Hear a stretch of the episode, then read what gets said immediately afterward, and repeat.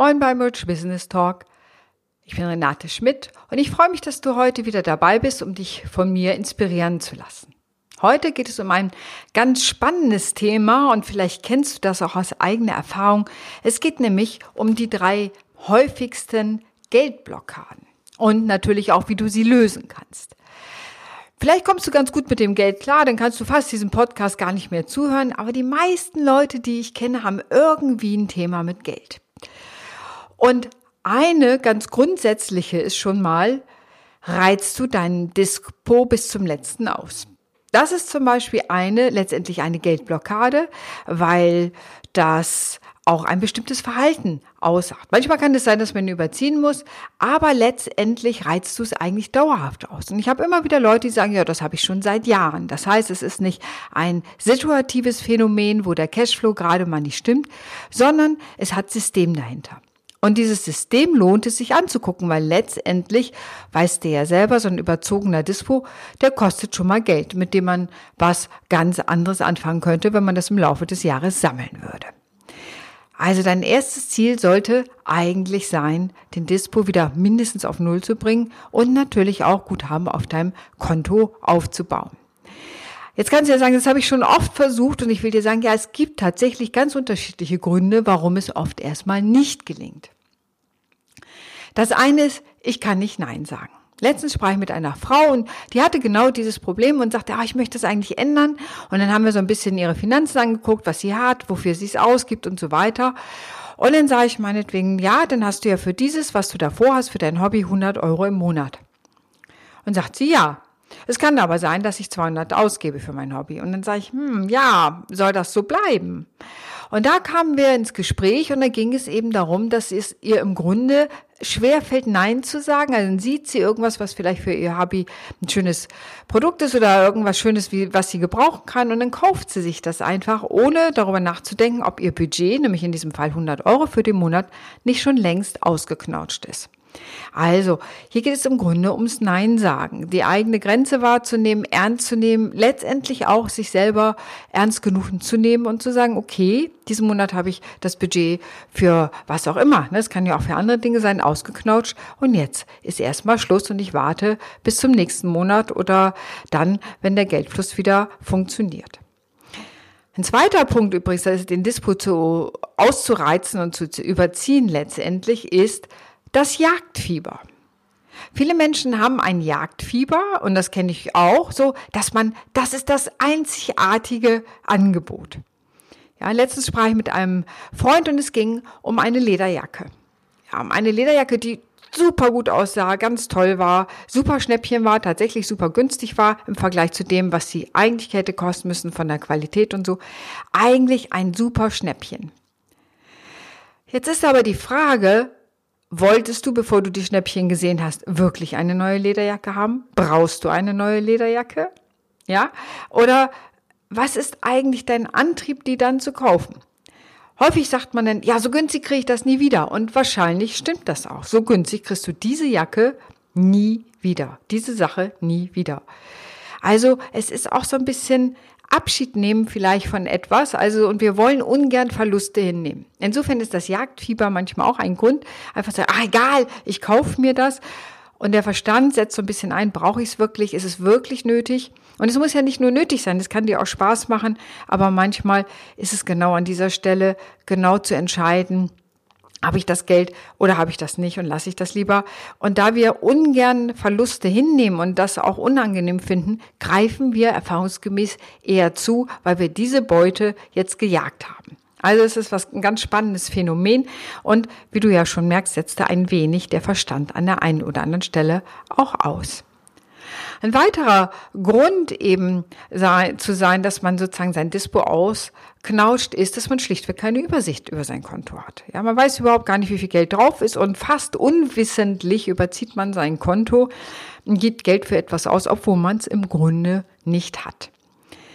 Von daher ist es erstmal wichtig, was ist eigentlich dein Grund? Und es gibt, ich sage immer, viele gute Gründe und gute Gründe sind immer etwas, auch wenn es erstmal von außen betrachtet als gar nicht so gut erscheint. Nichtsdestotrotz hat jeder Mensch, wenn er etwas tut, einen guten Grund dahinter. Und den herauszufinden, das ist immer das Entscheidende dabei, weil dann kann ich eine wirkliche Veränderung herbeiführen.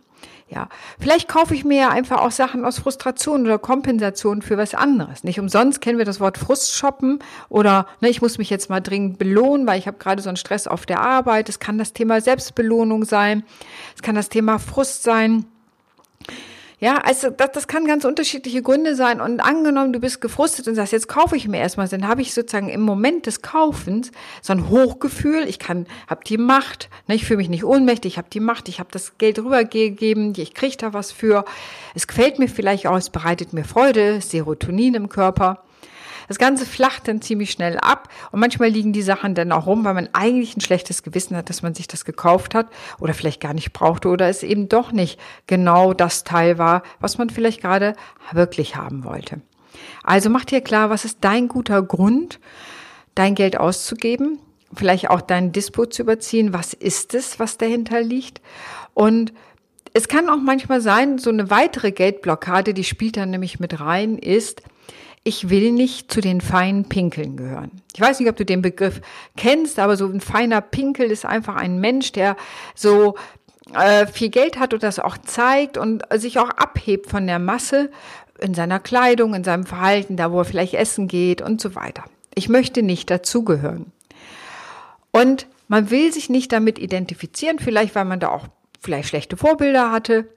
Vielleicht ist es aber auch, weil man damit aus seiner sozialen Gruppe herausfällt. Denn erfahrungsgemäß ist die soziale Gruppe um einen herum, hat in etwa das gleiche Einkommen wie man selber.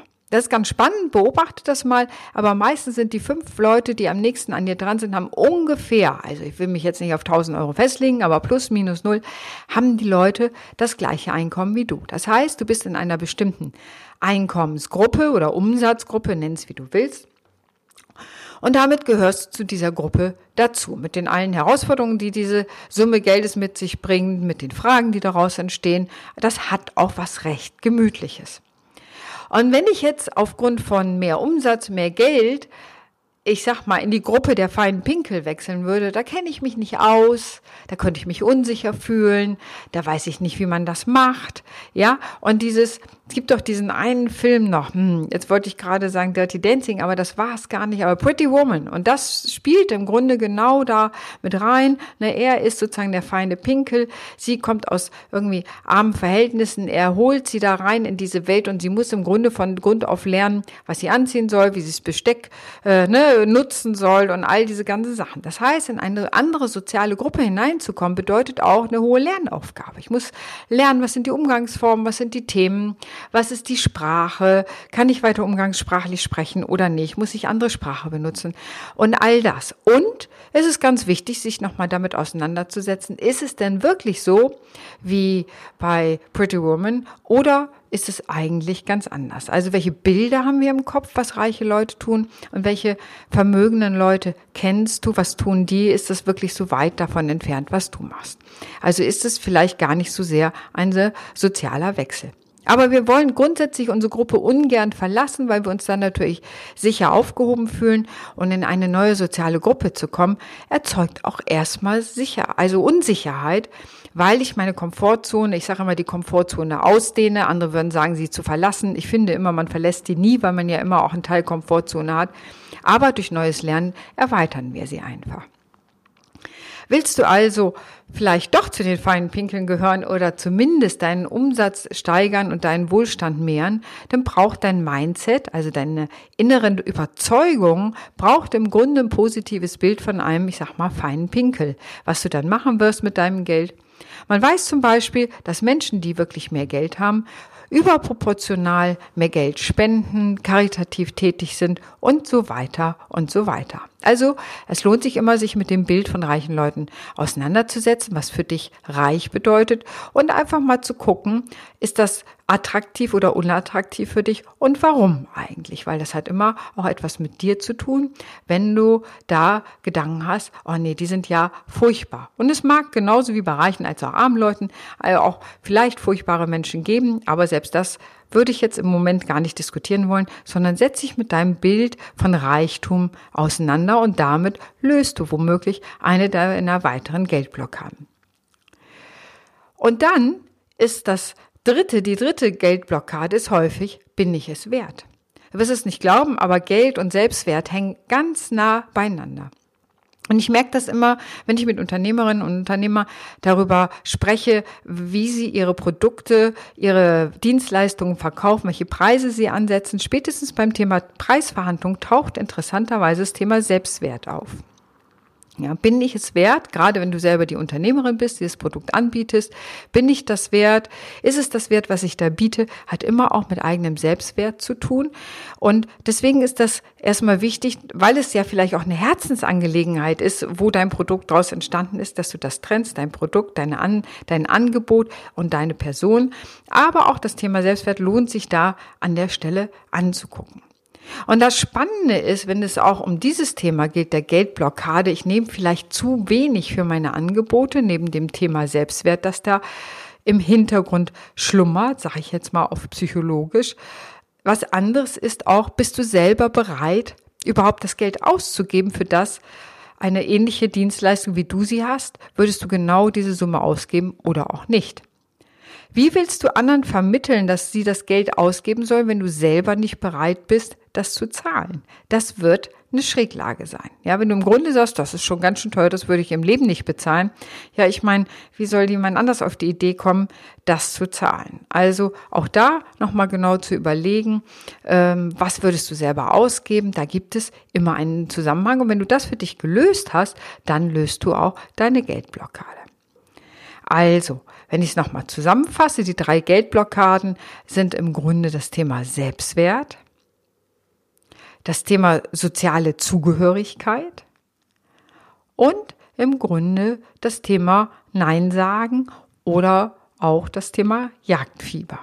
Das sind so die Gründe, auch Geldblockaden zu haben, mit dem Geld nicht so umzugehen, dass es dir hilft, dass es dir dient, dass es dir etwas Positives ist, sondern dass es dir eher im Nacken sitzt und du immer Sorgen haben musst, weil du denkst, das macht ganz schön Druck. Das sagte mir ein Klient letztens, das machte ganz schön Druck, das sitzt uns immer im Nacken, dass unser Konto überzogen ist. Und das glaube ich, denn das ist so, man hat keine Spielräume mehr dadurch. Und auch als Unternehmerin ist es natürlich auch wichtig, sowohl emotionale Spielräume zu haben, als auch finanzielle Spielräume sich aufzubauen. Und eine der Grundlagen ist dann natürlich, dass du mindestens für 3 Monate so viel Rücklagen hast, wie du in 3 Monaten Umsatz hast, damit egal was kommt, dass du einfach das gut abfedern kannst. Ja, das war's soweit heute zu den 3 meisten typischen Geldblockaden und wie du sie lösen kannst oder wie du drangehen kannst, sie zu lösen, womit du dich auseinandersetzen kannst. Ich freue mich, von dir zu hören, wie es dir gelungen ist, welche Erfahrungen du damit gemacht hast. Und ja, nächstes Mal mehr zum Thema Geld. Und heute soll es erstmal genug sein. Ich wünsche dir einen tollen Tag. Viel Spaß beim Lösen deiner Geldblockaden. Und wenn du partout nicht weiterkommst, dann kannst du dich ja auch an mich wenden. Ich kann dir da mit Sicherheit weiterhelfen und ich sag dir, der hilft mir natürlich meine psychologische Ausbildung sehr bei, aber auch mein betriebswirtschaftliches Wissen. Das ist da eine ziemlich kongeniale Kombi. In diesem Sinne wünsche ich dir einen tollen Tag. Wenn du möchtest, dass andere auch diesen Podcast hören, freue ich mich, wenn du sie darauf aufmerksam machst. Und ansonsten alles Gute, deine Renate.